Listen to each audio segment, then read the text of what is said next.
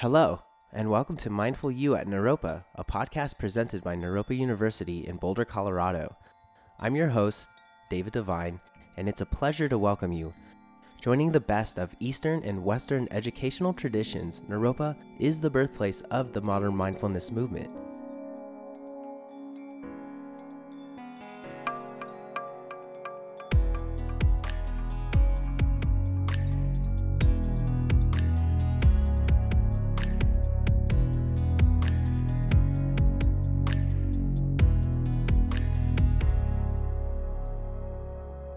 Today, I'd like to welcome Phil Stanley to the podcast. Hello. Nice to have you. Phil is a distinguished professor in the religious department and focuses on Indo-Tibetan Buddhism and Tibetan language. Wow. Yeah, my love. quite a thing you got there. Do you want to go ahead and just introduce yourself a little bit? Okay. I have a doctorate in religious studies from the University of Virginia. My thesis advisor, doctoral advisor, was the famous Dr. Jeffrey Hopkins.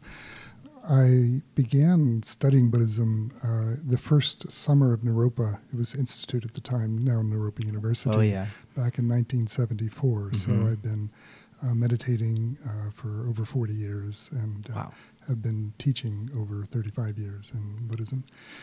After 5 years of coursework at the University of Virginia and going off to do my dissertation work, I got a Fulbright scholarship to do that. I'm a Fulbright scholar.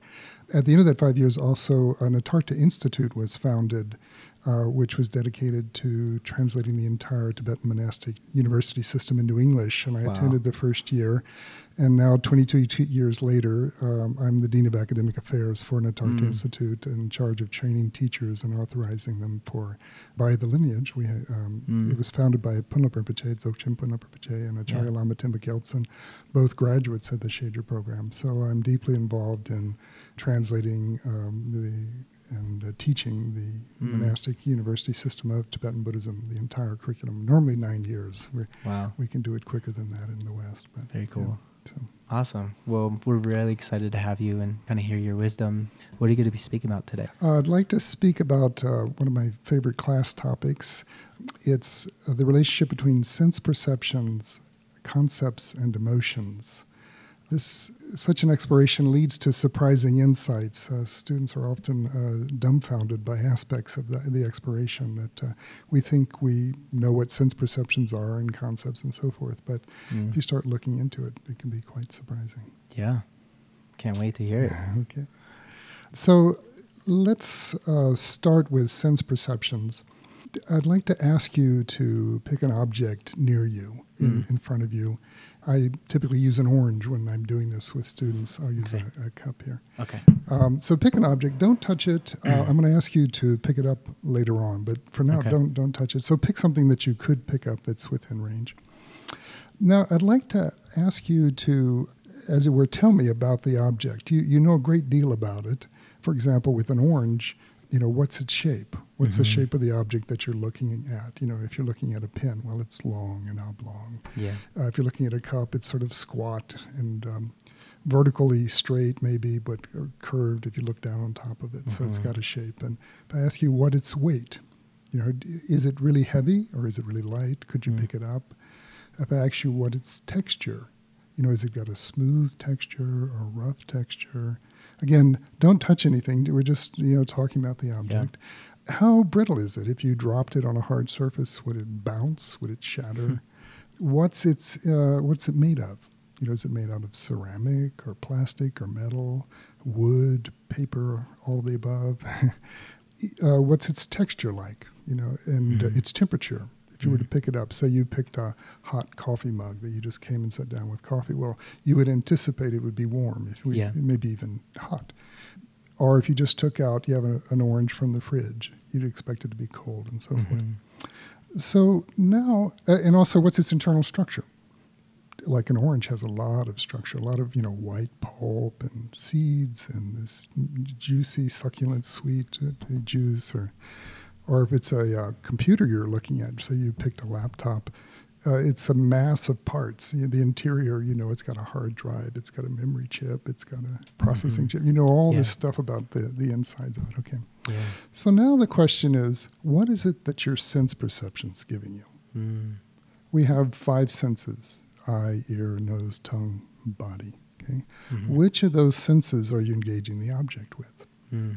Well, it's basically the eye consciousness. You aren't touching it, you aren't licking it, tasting it or whatever. So what is it that your eye consciousness gives you? Mm-hmm. What is eye consciousness experience? And it can be boiled down to two things: color and shape. Yep. And in the tradition, the Abhidharma tradition is called, the sort of philosophical tradition of early Buddhism, some people argue shape is really just difference in color, that there isn't shape separate from color. So they say, I only sees color. Mm. So anyway, you have this sort of view. So, but wait a moment. You were telling me all sorts of things about this object. Mm-hmm. When you look at this object, you don't just think you're seeing color and shape. Mm-hmm. You feel it as a 3D embodied object. Yeah. For example, if I have this orange here and I threw it at you, mm-hmm. or tossed it to you gently, say, do you feel like color and you're experiencing color and shape?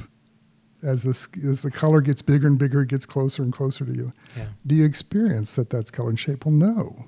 Mm-hmm. You feel very much that it's a 3D object with a certain amount of weight. Mm-hmm. If I threw a spiky metal ball at you, you would be running like crazy away from me. If I tossed an orange to you, like, oh, I love oranges, and you would mm-hmm. catch it. You can catch it. Yeah. Whereas the spiky metal ball. So you're not seeing the color and shape of a spiky metal ball. You experience this rich, complex object coming towards you. Mm-hmm. But wait a moment. Your senses only give you color and shape. Yeah. You're not experiencing the weight, the dangerous spikiness, mm-hmm. Whether it's soft, say I'm throwing a snarf ball at you, one of those real soft, foamy things. Yeah. You don't. Your senses are not giving you that information. So where's that coming from? So the basic proposition here is that based on your memory, you interpret the sense data, which in this case is surely the color and shape, and you're attributing all sorts of qualities to the object. So, but do you experience that as you're projecting it? Well, definitely not. We experience it as if all these qualities are coming from the object. So this is this fundamental trick of the mind, as it were, is that we project all sorts of qualities onto the world, and then we experience those projections as if they're coming from the object. Mm. This is a bit shocking, right? Yeah. And then when we get to a discussion of emotions and people, you get this issue in spades. You're projecting all sorts of interpretive qualities onto the people, but do they have a referent object? To use the technical language of epistemology, the study of how we know, is there a referent object? Like if I say I have a concept of an orange and I have an orange in front of me, is there a referent object? Well, yeah, there's an orange there. Or if you're looking at your laptop, is there a referent object for your concept laptop? Mm-hmm. Oh, yes. But there's this question of all the qualities that you're projecting onto the object, are they actually in the object? Yeah. Okay. So this gets to the issue of how accurate are our concepts? Mm-hmm. So in a moment, I'm going to ask you to pick up the object that you were looking at. So don't touch it yet. Okay. And what I want you to think, to ponder and to experience is, what is your expectation of what the weight of the object will be? Mm-hmm. And then I want you to pay close attention to what the actual weight of it is. When you pick it up, what does it actually feel like? Yeah. And then in particular, is there a disjunction? Is there a difference? Mm. Now, we generally don't like to experience disjunction between our interpretations. And so I would suggest that we're often suppressing the fact that there's this regular day, moment-to-moment almost experience of the physical world where we're projecting and interpreting. There's these little differences or big differences. Yeah. And we don't like to acknowledge it. So I'd like to ask you to really be sort of honest, as it were, really pay attention to how close was your expectation mm-hmm. of the weight. Okay, so look at your object, think about what it would feel like. You can also think about what the texture might feel like, what the temperature is. And then when you're ready, pick it up.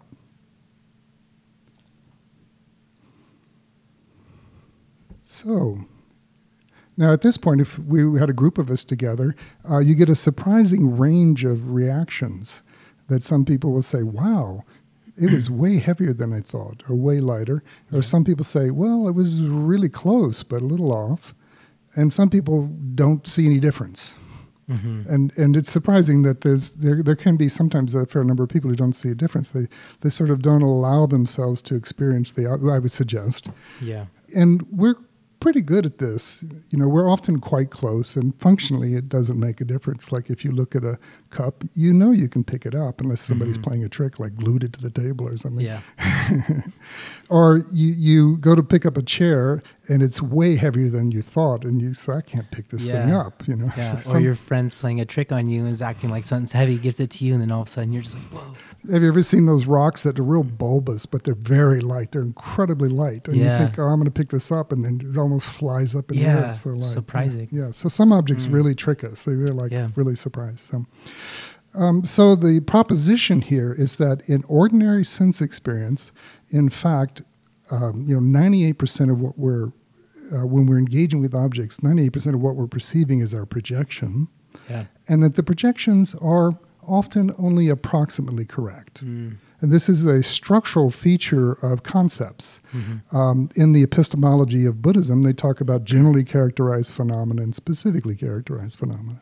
So a concept of banana is a generally characterized phenomena. And then you have all sorts of specifically characterized bananas, the actual bananas. Yeah. And it's called a generally characterized because it can't possibly capture all the nuance and like the texture of a particular banana. Some of them are firmer, some mm-hmm. of them are sweeter, some of them are softer, you know. It's just this tremendous variation. And even one end of a banana can be more ripe than the other end. Yeah. And you have this concept of banana, and that can't possibly capture the actual qualities of the specifically characterized banana. Mm-hmm. So concepts, from this point of view, are inherently approximate. They're coarse. They really can't capture the complexity. Yeah. Like, consider the concept taste of a strawberry mm-hmm. and the actual taste of a strawberry. I mean, it's incredible, the taste of a strawberry. Yeah. And your concept of it just pales beside the actual experience. Mm-hmm. But then some strawberries are very bland and some of them are rotten. You know, there's all this variation that happens. Yeah. So concepts can't possibly capture all of that. Now, another question is, and this will sound odd, where do you experience objects? Where do you experience your sense objects? Now, you might say, well, obviously I experience them out in the world. Like, I'm sitting here looking at David, and he's over there. Yeah. He's clearly over there, right? Hello. But if you ask, well, wait a moment. You know, use science for a moment. There's ambient light in the room. It bounces off the object in front of you. So mm-hmm. you've been looking at your laptop or your pencil or your cup. Yep. The light comes towards the eye faculty, interacts with the eye faculty, mm-hmm. and then you have a mental experience of the sense perception. Mm-hmm. So to explore this, take your index finger from one hand and stick it up in front of your nose, about 5, 6, 8 inches, not too far away, and look through the finger. Don't look at the finger. This helps against a white, uniform background. Don't look at the finger, but through it. How many fingers do you see? One. Really? You have 2 eyes giving you 2 images. Aren't there 2 images there? Don't look at the finger, look through the finger. It's like a fuzzy 2. They're fuzzy 2, right, okay. And if you wiggle them, both of them move, okay? Mm-hmm. This is occurring in the mind. You are experiencing 2 images given to you by your sense faculty. Mm-hmm. The entire room before you is occurring as a mental experience. You are not experiencing it out in the room. Yeah. Now, we've learned to correlate it. You know, babies, this is part of what babies go through. They experience this flood of sense perceptions, and they have to figure out, oh my gosh, it corresponds to objects out there. Yeah. Okay. Now, so we have to describe sense experience then. You have a mental experience of the sense input given by your 5 senses. Mm-hmm. You interpret the heck out of it. Based on memory, you know, like 98% of what you think you're seeing is actually being contributed by your mind. Yeah. And then you project even the sense perception, the sense sensation out into the room. Mm-hmm. You're not actually seeing the room out there, but you've learned if you walk over to the right side of your room, you'll bump into something sooner or later than if you walk to the left side. You know, you've learned to interpret this way. Mm-hmm. And we really believe our interpretive process. Mm. So we're really have a lot of feedback that, oh, there is a chair over there. If I walk over there, I can pick up a chair. And sure enough, if you walk over there, you'll have the tactile experience of bumping into a chair and so forth. Okay. Yeah. So, quite surprising. It's interesting to think, too, if you are very familiar with a room and you walk into a room that you are familiar with and someone played a trick on you and moved it around, and you're walking around, you might have a little bit of trouble navigating the space in which you're familiar with. And at night, you know, if the lights are out, you expect things to be in certain places, and then sometimes you're shocked, you know, that you stumble over it. So. Another dimension of this is when we classify objects, we use concepts to classify things. Like when I said bananas before, there's a, you know, if you go to a grocery store, you can go around looking and say that group of things over there are bananas. Or if you say fruit, what's in the fruit category? You go through the grocery store and there's all sorts of stuff that you include under the category of fruit. Okay? So if you had a collection of objects, say like a round orange, a round plum, a round rock, an oblong rock, a long oblongish, say, pen or pencil, sticks, a stalk of celery that's long, a carrot that's long, a tennis ball, okay? It's very tiny stones, very large stones, big piece of fruit, like the whole stalk, the whole thing of celery, whatever. Okay, now if you ask someone to categorize these, if you have a group of people and you say, okay, would you categorize these into groups, related groups, okay? So one person might put all the stones together, and another person might put all the fruit together, and non-fruit and non-stones like the pencils and chalk or whatever, long oblong logic, would be a third group, okay? Now if you looked at each group, like the stone group has some large round objects, some small round objects, some long, smallish, they may be small but oblong stones. So if you say, well, these are all stones, they're the same, quote, same. But if you look at them, they're all different. Every one of them is different. You look at the fruit. You know, the plum is not the orange. If you look at the non-fruit, non-rocks, you know, the pencil is not the pen and so forth and so on. Okay. So if you ask another person to group them, well, another person groups them like large objects together. He puts a big stone with a soccer ball. And then he puts the pencil with the celery and the carrot because they're long. He's doing it on shape and size, say. But again, within the category, if you look at all the round things, well, a soccer ball is pretty different from a large stone. But conceptually, this is what we do. When we classify things, basically the process is that conceptuality suppresses the difference within the things in the class and accentuates the differences with the things outside of the class. Okay? Yeah. So if you think about how we categorize people then, you're suppressing similarities and accentuating differences when you do that. You know, for one thing, you know, if you're a racially prejudiced person and you say, I'm X race and you're not, well, you're all humans, you know. You know, you're suppressing a similarity by accentuating a difference. So this is a fundamental characteristic of concepts. Whenever you categorize anything like large round objects, you're going to suppress that the large round stone is not a soccer ball. Okay, so there's a basic limitation, even mistakenness, about concepts. They produce a type of error whenever you apply them. They're useful to us. If I say, could you get me a spoon? I need to stir the pot. It doesn't help me so much to bring me a knife, right? So the concept's useful, but there's a basic way in which the concepts are falsifying the actual uniqueness of everything. Actually, everything ends up being incredibly unique, specifically characterized phenomena. And concepts really suppress that variation. So when you get to, so maybe step back and review a bit. So the way we perceive objects, the sense perception is a very tiny bit of the input of what we think we're experiencing. We're projecting both the sense experience and the concepts about this sense object are occurring within the mind. We project it out into the world as if we are seeing it directly in the world. And then the concepts we apply themselves are suppressing difference between and accentuating difference between things inside and outside the class. And we really believe this process. We strongly believe this process. Mm.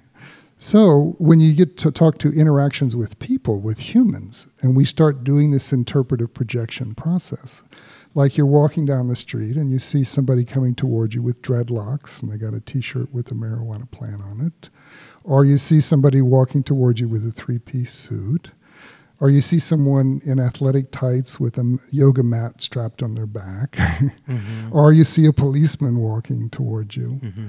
your mind is producing all sorts of interpretations of these people yeah. and projecting these qualities onto them, and then you perceive those projections as coming from the person. You know, for example, maybe the person, and you're sort of anti-capitalist or something, and you see the person with a three-piece suit.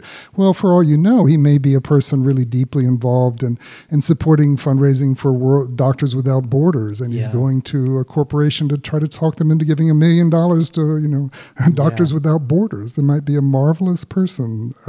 You know, your projections basically have a high degree of being erroneous.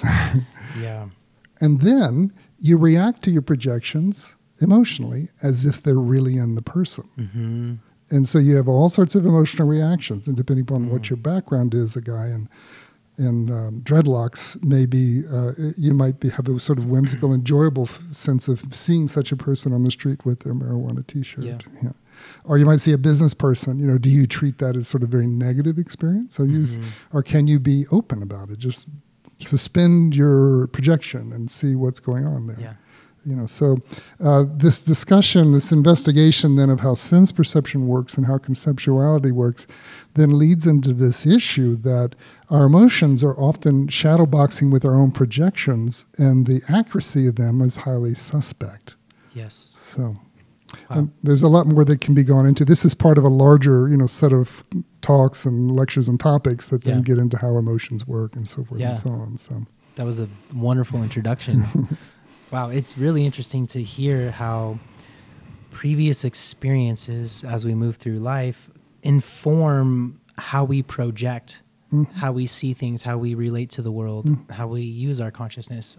I'm finding that really interesting now. Mm-hmm. You've mm-hmm. kind of turned me on to that, and it's really interesting because a lot of the emotions that come up after that are coming from ego, which are this human construct thing. Mm-hmm. So we're creating a narrative within our minds and maybe within our body language before mm-hmm. we even have an interaction almost, mm-hmm. you know? Yeah, well, I mean, the ability to interpret things is one of the reasons humans have been such a successful species. You know, it's mm-hmm. sort of useful for survival, if you will, you know, to be able to interpret your environment in ways based on experience and based yeah. on memory. So it's got, a real functionality, and it's part of the reason why we really believe it, you know. And when you're so shocked, like if you've ever sat down in a chair and you're really tired, you went running, for 3 miles, 5 miles, yeah. whatever, and you're really tired and you see a chair, it's not at your house, you're at a friend's house, you stop by a friend's house and that looks like a comfortable chair, and you sit on it and it collapses. Mm-hmm. It's like we get this shock. We're like, how dare the world do this, not meet our expectation? You get furious at the chair. And it was probably getting ready to fail, for the last 5 years it's been wearing out, and it just yeah. happens to fail. Or you think, oh, wow, that looks like a really comfortable chair, and you sit on it, and it's like hard as a rock. Yeah, not what I expected. Yeah, so you get pissed off or irritated. Not what I projected. Yes, how dare you not eat my projection. Cool. So here's a question for you. What types of sensing practices do you utilize and or teach to your students or anybody else that you work with? What kind of sensing practices can we practice as the listeners to mm-hmm. Engage mm-hmm. with more of this? Mm-hmm. Well, there's a wide range of ways of using the sense experiences. You can do specific things like we did with, I asked you to think about the weight of an object and yeah. then pick it up. And you can do this all the time. Mm-hmm. Just you can notice this. You're about to, like in winter, you're about to leave in the morning and you mm-hmm. reach for the doorknob, and the doorknob's way colder than you think because the outside's really cold, right? Yeah. There's this sort of being grounded in the present, actually experience it beyond your projection. So there's sort of a vividness to that. You can do things like aimless wandering, asking people to mindfully, sort of in a meditative state, go out and walk in a park or even down a busy street. But from the point of view of experience, the sense, the vividness is the senses. So the senses can be a real ally in sort of waking you up, being present in the present moment with sort of freshness. And things are always more complex than your concept of them. Like, you know, look at a rock. If you looked at a rock, it's like a little universe of detail. It's like a gorgeous painting, or looking at tree bark is like amazing. It's just incredible. So there's a sort of, you could even say, ordinary magic or sacredness about the directness of sense perception, where you allow your conceptual mind to sort of suspend itself and just be present. Yeah, we're all just creating ordinary magic all the time. The senses are giving it to you all the time. If you pay attention. It's so wonderful. So I have another question as well. So you earlier you said you've been meditating for 40 years. That's really impressive, by the way. And I'm curious, what kind of insights have you come up with? What has come to you within 40 years of sitting and being with yourself and consciously observing what comes up? How is there like a moment where you're just like, whoa, things have changed? Because if you practice an art or a musical instrument for 40 years, you're going to have some skill within what you do. So I'm kind of curious, what kind of skills or developments have happened for you within 40 years of meditating? Well, there's lots of dimensions to this. There's all sorts of insights that come along. So it's a gradual process. You know, sometimes if you hear of things like Vajrayana, this sort of esoteric tradition, it passed from India to Tibet, there are ritual practices you can do. They're very complex and so forth. But you can read, when you read the books, they'll use a term that shows up in a number of them, ordinary mind.